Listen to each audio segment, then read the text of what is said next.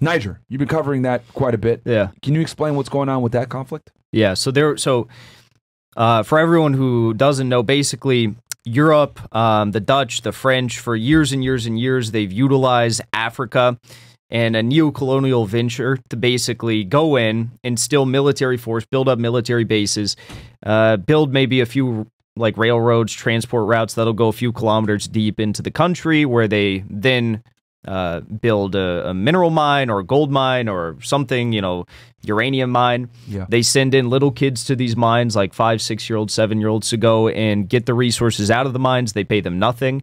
And then they take the minerals back to the coast. They take them to the coast where they are then sold on international markets for hundreds and hundreds of dollars and they give back the people of Niger or Burkina Faso or Mali or Guinea or the Central African Republic. Is it pronounced Niger? Uh, Niger. Niger. Okay, Yeah, not Niger. yeah. My bad. They, Give get, they, stupid they give them like Stupid.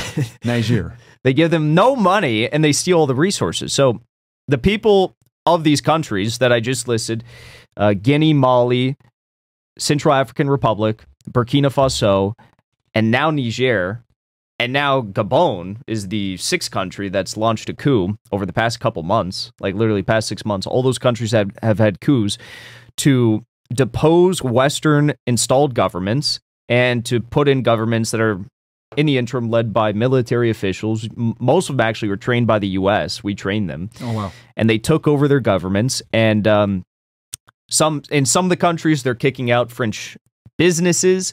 In some of the countries they're kicking out French uh, ambassadors or military officials and stuff like that. But um, none of the countries are important as Niger. And Niger is the most important one because the European Union gets 20% of their uranium from Niger. France gets 25% of their uranium from Niger, and they use the uranium for nuclear power plants. Yeah. So um, they're very upset with what's happening. Uh, ECOWAS is a band of West African states in the Sahel region, and um, and you know most of the governments in that grouping are not sympathetic to this coup that took place in Niger. They're controlled by the West.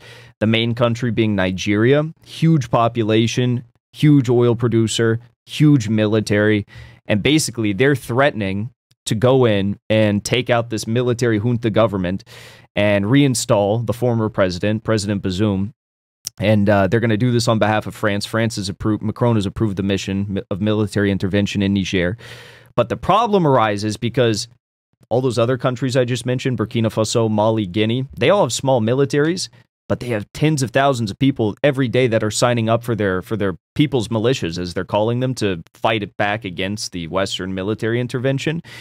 So um, it looks like it's headed to war, and it's going to be very bloody. And I think um, I think Nigeria will, in the West will probably win, but it's going to be very bloody, and there's going to be a lot of civilians that die who had just taken up arms to fight back against them. Wow. Wow. So, and obviously, Biden administration is pushing this. Uh, it's more so the French. Okay. The Biden administration's actually been pushing for diplomacy. They don't really know what to do. There was a good article this week put out by Anya Parampil.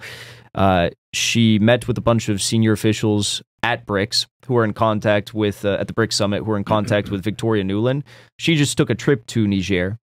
And apparently, when she got there, she just like didn't know what to do. the The military junta government wouldn't let her meet with the ousted president. He's in prison.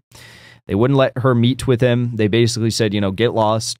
And uh, they don't know what to do now. But France is, you know, gun ho for pushing for war and military intervention. Wow. Okay. Wow. And, and I mean, w- with the riots that they got going on, I mean, is that in their best interest at this point with France?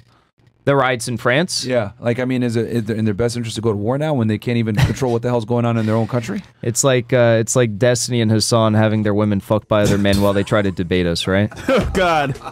It's the same thing. You had to do it, I guess. Huh? God damn.